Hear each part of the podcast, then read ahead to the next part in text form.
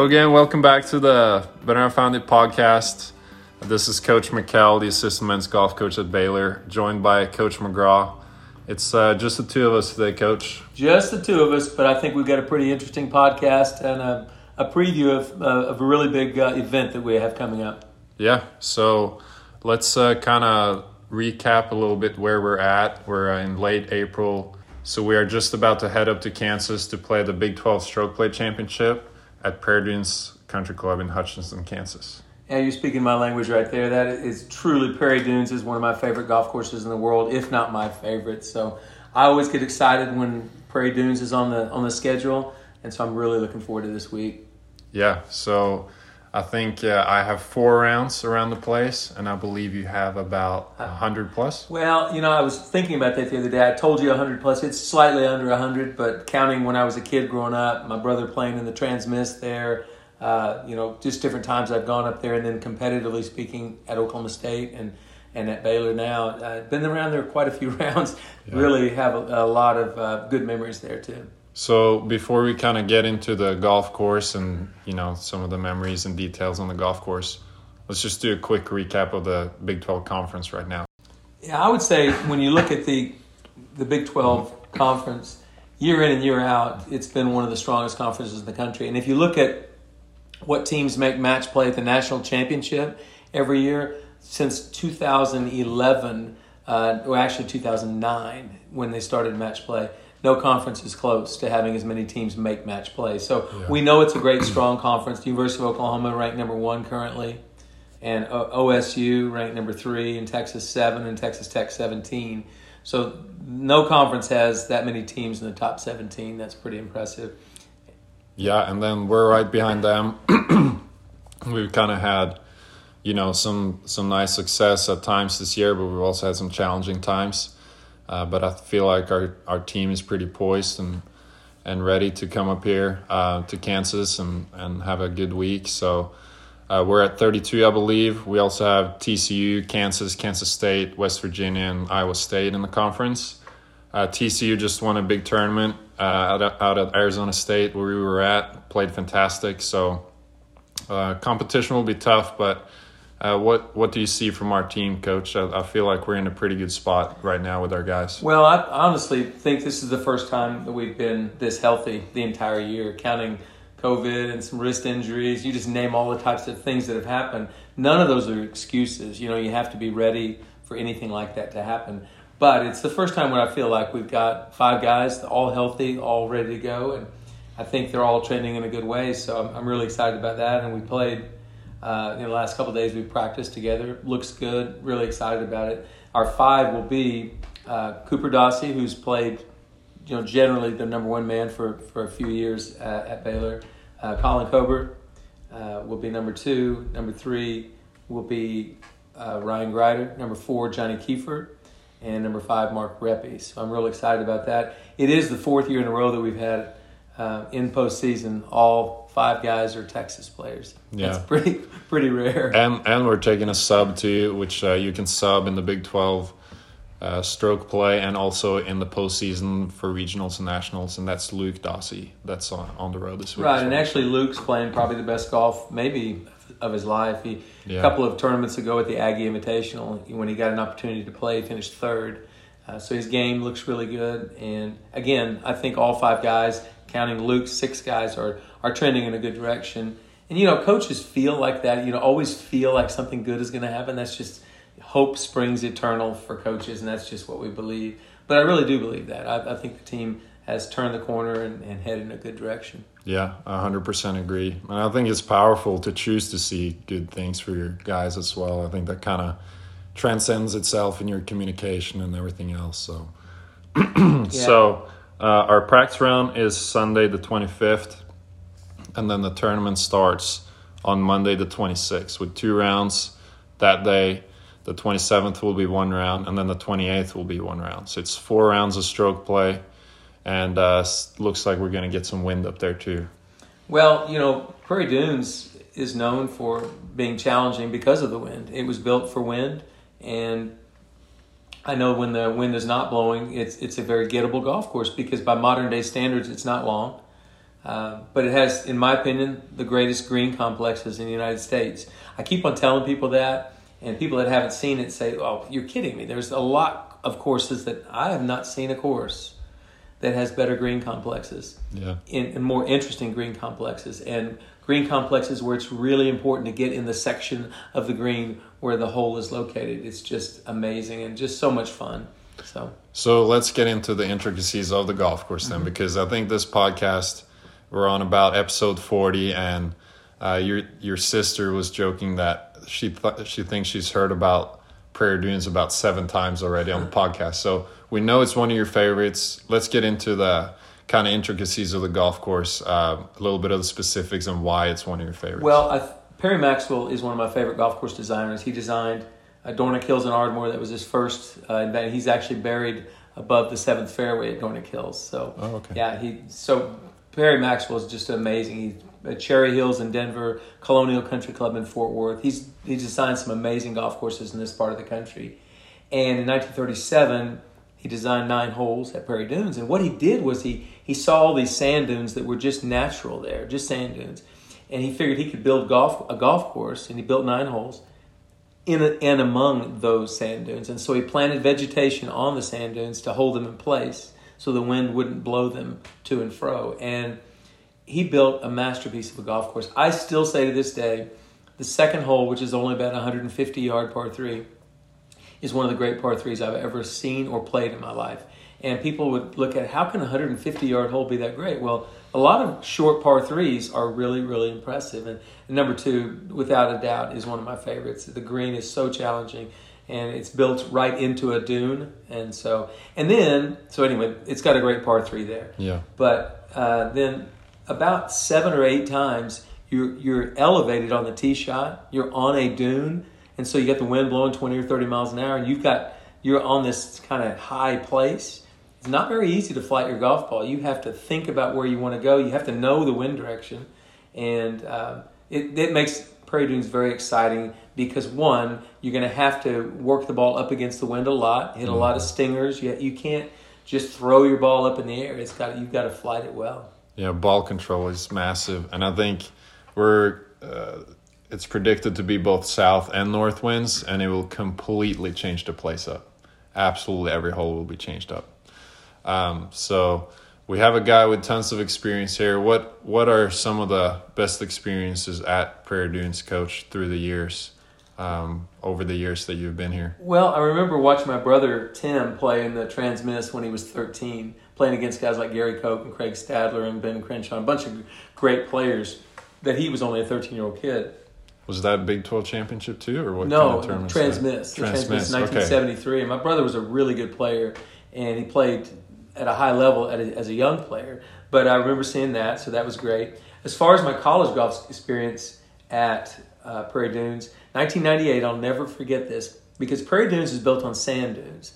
So it'll take all the water you want to give it. It, it almost never has puddles. It doesn't puddle up. And so in 1998, it rained sideways. So it's blowing 30, and the rain is coming down all day long. So for 12 hour, 11 hours, we we're out on the golf course and that. And I had this visual of Greg Grost, who was the golf coach at the University of Oklahoma at the time. He's talking to one of his players in the kind of in the area right in front of the clubhouse, so in between one and 10 tee. And he uh, he's talking to him, and he's, he's got the, the umbrella pointed against the wind. The wind's blowing about 30 or 35. And so he's talking to that kid, and he hears some other player on his team call him from the clubhouse. And he turns just sideways, just enough where the wind caught that umbrella and it blew it over the clubhouse. It literally took it out of his hands over the clubhouse, and that was one umbrella that, that died that day. You guys were playing in that. Oh, it was yeah, we were it was crazy. And a guy from the University of Oklahoma, Hunter Haas, won the tournament. And I remember thinking to myself, he, he just won a battle because it, it was absolutely impossible to flight your golf ball that day. The wind was blowing. You had you had uh, I don't think we had good cart or rain gloves in those days. Yeah. So the clubs were flying out of kids' hands. you had you only had one area on the golf course that puddled up, and the rest of it took all that water. It was all day long. Wow. It was a rough, rough day. So I remember that Wow. pretty well. So, um, you know, I, I, do have a little bit of preview of some of these stories. So I know weather is going to be a, a theme at Prairie Dunes. What what is uh, your next memory um, from Prairie Dunes? Yeah, weather always plays a little bit of a part. But in 2000, Charles Howell was in the middle of playing some of the best golf. I think he was 50 under par that spring, and he won the he won like a lot of golf tournaments. He played right. very very well. But in this tournament, he shot 66 66 on the 36 hole day he was leading by four or five, played really, really well. It was relatively calm. It probably didn't blow more than 10 to 12 miles an hour that day. Well, the third round, the final round in those days, at 54 holes in those days, the wind was blowing 35 miles an hour. And so Prairie Dunes at 35 miles an hour, that's a good test.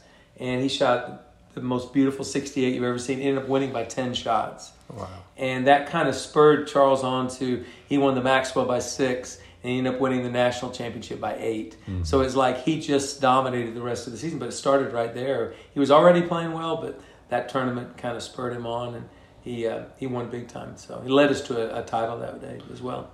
Is that typical for the players that have performed the best over the years? You think like Charles Howell is obviously a great ball striker. Is that what it takes around there, or what do you think? You know, you that? mentioned earlier being able to con- ball control is yeah. really important. So I think a ball striker is an advantage.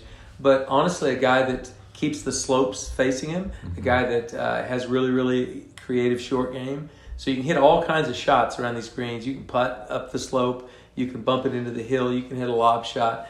But I would like to keep slopes facing me. Mm-hmm. And so a guy that can do that is probably a pretty good ball striker because he knows where to leave his golf ball, but then also has the ability to get the ball up and down. Charles was he was a really good putter, but he was an incredible ball striker, and so he just kind of had a control of the ball that week, and it was it was pretty easy. And Edward Loar uh, finished runner up, but ten shots back. So that was oh, wow. quite, yeah, it was quite a victory for Charles. But you know, some of the other memories I have, I remember uh, in the odd years, 2007, 2009, 2011, and 2013 and you played in that one in 2013, so we're going to talk about that one. But in 07, 09, and 11, really extreme weather conditions those years. I mean, cold and windy, and some years rainy. And um, you know, we were able to win all three of those championships, but uh, just a battle. It was really, really tough. And and some people would say, well, why do you want to go there if it's I love tough weather conditions. Mm-hmm. I love it when you know that it's, it's going to take some toughness, some resilience, that where it's not going to be just a free for all. Where a guy that's really tougher, a guy that's really controlling his mind and the way he's thinking, he's going to be an advantage. Yeah. And all three of those years, it was really tough. But the best team's going to win for sure. You would think so. So most of the time. But let's talk about 2013 because you actually played yeah. that tournament at Baylor, and I was at Oklahoma State at the time. Yeah, that's one of the strangest golf tournaments I've ever been a part of. I obviously also love Prairie Dunes. I fell in love with the place during the practice round. Uh, this would have been my sophomore year. So I remember very well we were staying in a Holiday Inn up in Hutchinson, and I was rooming with uh, Filippo Zucchetti. So we're an Italian and a Norwegian in Hutchinson, and um, yeah, we get off to kind of a slow start to the tournament, um, and I'm playing with Abraham Ancer of uh, University of Oklahoma, and you're playing twosomes in the Big 12 stroke play. So it's just me and Abraham. And Ryan Hybl, the OU golf coach, is walking with Abraham that round and we get to a point um, where the wind is absolutely switching. It blew 20 out of one way and it switched, and I can't remember which way it switched to. But all of a sudden, it was gusting to 40 out of the. It was the north. Out of Trust the north. Me, I was on the ninth green. The complete different way. And this kind of escalates over five or 10 minutes. And so we're playing hole six. And I think we're playing it straight downwind now for some reason. Anyways, we get up on the green and the memory I have is I have a five footer down the hill, breaking left to right, and the ball cannot lay still. Like it's shaking. I can't stand still over the ball. I'm going all the way, all over the place. And I back off the putt like twice. And when I backed off the second time, Ryan Hybl said, Hey, stop, just back off. We're not playing. Mm-hmm. So I thought that was really cool because he had my back. Like it was completely unfair conditions at this point and go ahead. And well, if I was going to say from my point of view, we teed off first uh, in the first wave, and you guys were in the wave behind us. So right, I was at Oklahoma right. State, and my I get to the ninth green, which was our thirty sixth hole with our five man, and it's dead calm. I mean, it was really not blowing. It was then- calm for, was for a few calm. minutes, yeah. And then all of a sudden, that wind started blowing out of the north at 40 to 45 miles an hour. And I'm thinking, okay, I've got a guy on 9T on 8 fairway, 8T, and 7 green. Oh my gosh. Now, um, those guys have to get these last two and a half holes in, you know. Yeah. And uh, sure enough, but then I thought about it again. Oh, there's a wave behind us. those guys aren't liking life very much right now. And the truth is, Ryan Hybl was right. I think they waited a little too long to call it for the day, and our guys were able to finish, and we finished every uh, all five guys. But it was we played a little too long in a 50 mile an hour wind with north wind. It was Yeah, we definitely did, and I thought that was cool. You know, a coach from another school having my back said, "Hey, you're not hitting that putt. We're standing right here waiting," and uh, they blew it. And then the next day, Yeah. we woke up to snow, and uh, my Italian roommate Filippo was watching TV shows all day on his computer, and yeah. They didn't let us play that day. basically, I came out, waited almost 48 hours to hit that five footer. So Did you make it? uh, I I think so. Okay. Since I can't remember, I, I would think I made it. Yeah, good I putter. don't know. You probably made it. We'll probably, did. probably so. But that is my memory. Of Yeah. So previous, you guys had to come out finish that wave, and then Then we finished just, that round probably. Yeah, didn't didn't repair. We just kept Yeah. playing, and and uh, I remember the University of Texas won. They beat us by a shot that day, and it was uh, a good finish. But the weather was reasonable that day. It was cold, Yeah. but it wasn't terrible. Yeah. So So then we get past 2013 and that weather stuff, and then we get to probably your best memory from Prairie Dunes 2014. definitely a good memory. I had been let go at Oklahoma State, so I was at Alabama as an assistant, and um, I remember Taylor Gooch told me later, and he told me this in a podcast that the moment that I got let go, that he said, "Oh my gosh, it's tough losing our coach." But what's going to end up happening is we're going to play them in the national championship next year when he's at Alabama in the finals. And at the first tournament of the season that fall, when I was at Alabama, we um, were playing Olympia Fields with Oklahoma State in one of the rounds. And I talked to Ian Davis, who was a player at Oklahoma State, and I said, "Ian, I enjoyed walking with you today. Let's make it a date in Prairie Dunes. Let's let's play the final round together. It's a date, Coach. We'll do it." and sure enough, it happened. But uh, It's just crazy how, I mean- how you guys met in the final. it was crazy. Yeah. I I didn't, you know, I, I wasn't expecting that as an outcome. And but when I saw we were on one bracket when we made Mm-hmm. match play, and they were in the other, I thought, I guess that's possible. It could happen now. And uh, we, but the interesting thing about that tournament that most people won't remember is the tournament was supposed to start on a certain day. It rained the entire day. Could not get on the golf course. You could not get out there. Storms. And so the next day, half of the day was out. So it was a day and a half before the first wave of the tournament got to tee off. And we were in the last wave. So it was, we ended up having to play, they played their round that day, the first wave did. And the following day, that second wave had to play 36 holes. Wow. So you didn't play the first two days? We didn't play. Yes, we did not. Oh, no, wow. We did not. They didn't even get to start until halfway through the, the first wave. Didn't Yeah. get to start. So the tournament really didn't start for almost two days after it was supposed to start. And so they ended up canceling the fourth round of stroke play and bumped it back to a 54 hole cut to match play. And because you lost that whole day, so it was gone. And then they were trying to keep on track for the television that was already contracted For match play. For match what play. did Alabama finish in stroke play? Third in stroke play. Um, it it was. Uh, I mean, there were some great teams that that year. I remember Stanford was one of the teams that played really well. Oklahoma State played well, but you could see we were in opposite brackets. So I thought, okay, that that might happen. But I really didn't honestly expect that it would. Yeah. And we ended up being, uh, we beat uh, SMU in the first match, and we beat LSU in the second match, and then so that got that sent us to the finals. And Oklahoma State won a really hard fought battle with Stanford, and Taylor Gooch played Maverick McNeely.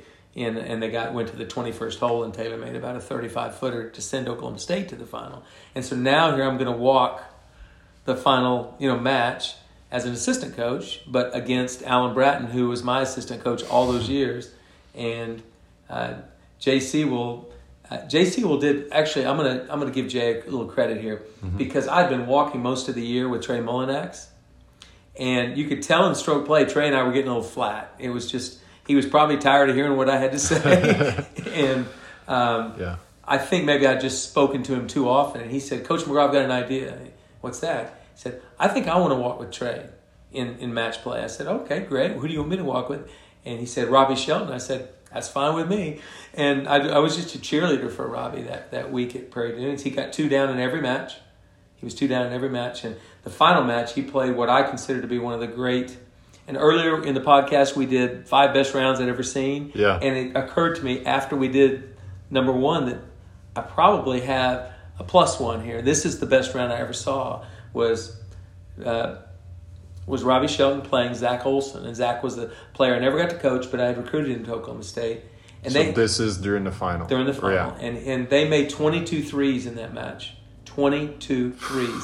They the USGA looked at. They had never seen a match play event where they had where they had 22 threes. Zach shot 64, great round of golf, and uh, Robbie shot 63 to beat him there at Prairie Dunes Won it on 18. one on eighteen, and Jay Seawell always has this because I'm not as excitable as Jay. I'm pretty, Yeah. you know, I'm pretty straightforward if you think Sure. about it, and you are a pretty calm guy too. Sure. But Jay said he, he looked at it after we got home back to Tuscaloosa. He was watching the replay, and he said, "Robbie buries this putt to win the match," and I just put the flag stick in calmly and shook hands with everybody, and walked off the green like it was. And I, and Jay, you know, if you've seen the reaction he had when Trey Mullinax made that putt, Yeah. I mean, Jay and I just reacted differently. And I always tell Jay, I said, well, the way I look at it is I expected us to win our match, and you apparently didn't expect to win your match. But it was uh, that memory was great. I, uh, but very bittersweet because we were there in the awards ceremony, and and they kind of somehow or another positioned me as far left on the Alabama team, so I was in between Alabama and the Oklahoma State players, and all ten players I had either coached or recruited. And here are all the players that you've coached this year at Alabama, and then all the players that you recruited and coached in the Mm-hmm. past on your right. Yeah, I, I'm not sure a coach. I, I was thinking about it as the award ceremony was going by, and I was thinking, I know I'll probably never get to experience something like this again, Yeah, ever, where you're yeah. literally coaching in the finals of the national championship against a team that you coached and recruited all for years, and then coaching the current team. And so, as much as I loved Alabama winning that day, I, I shed some tears for the Oklahoma State kids because I really was close to them. Yeah, yeah. So, good I- memory though. I remember watching it on TV. But um, okay, this podcast episode is dropping Monday morning of the 36 hole day. So not a lot of other teams and coaches are gonna get all the insight and stuff at uh, of Prairie Dunes that you have. So you've talked about it's important to have the slopes facing you and the impact of the wind can have out there. Give us one more like tidbit of the course. It could be a specific hole or whatever where you where you have a little coaching point. Right. Well, I mean, I think a lot of times the angles you take, because of the direction of the wind, it's like number 13. If you've got a little wind help, you can bomb it down there about 40, 50 yards from the green. But if you've got any wind hurt, you don't you do not challenge the bunkers. And so it changes completely kind of the look of the hole and, and it could be just uh, it could be just a little bit of wind change. And the wind does change a lot during the day, like you said that one year where it Yeah. flipped completely. If a front comes through, you know, so you've got to be careful with that. I think that um, flighting your golf ball is really important. They've got one hole, number 15. Mm-hmm. You remember number With the 15? chute right With there. the chute. And uh, if you can't flight your ball up against a left to right wind or a right to left wind, if you can't work it against that wind, you certainly can't start it way offline. You've got to start it in the middle of that chute. Because it's a chute in crosswind, no matter what. And every time it's going to Yeah. be a crosswind. So it's it's one of the more challenging shots because you have to absolutely thread the needle through a chute of trees, and it's going to move your ball unless you can work your ball up against the wind. So that's pretty important. Uh, you you don't. Uh, there, honestly, one thing people don't think about at Prairie Dunes, there's plenty of room for your golf ball on these fairways and the rough. It's pretty generous. But if you miss on the wind or you let the wind have your golf ball, uh, you're going to end up in those sand dunes, and that's that's just sand with vegetation. So the ball does vary. So it's it's a pretty challenging situation. I don't think they've burned the rough this year. A lot of times they burn the rough to kind of control it, uh, but I think it's all pretty healthy this year. So I'm really excited. You know, they had snow there last week, so which is kind of crazy, but uh, but overseeded rye, it's going to be in perfect shape. The greens to me are some of the best because they're just the complexes are so unusual and unique, and you just have to get it in the right spots, and you, you can like you can putt it off the 12th green in a heartbeat.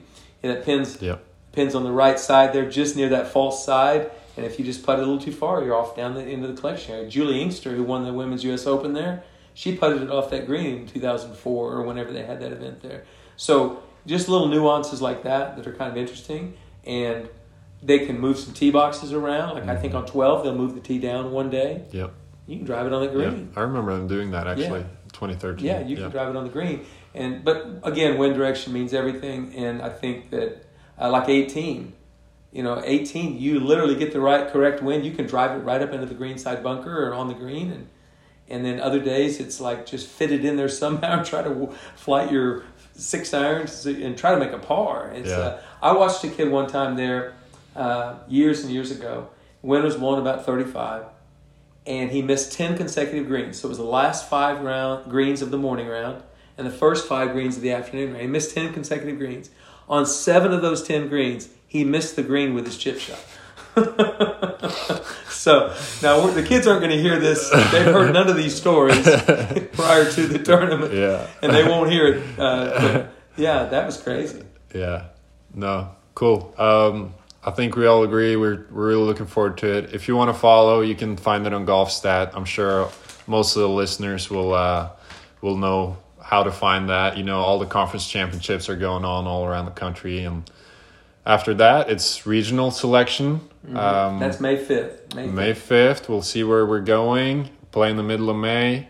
And then hopefully qualify for uh, nationals out of Grayhawk, which, by the way, we did get to play when we were out there for Arizona State's tournament.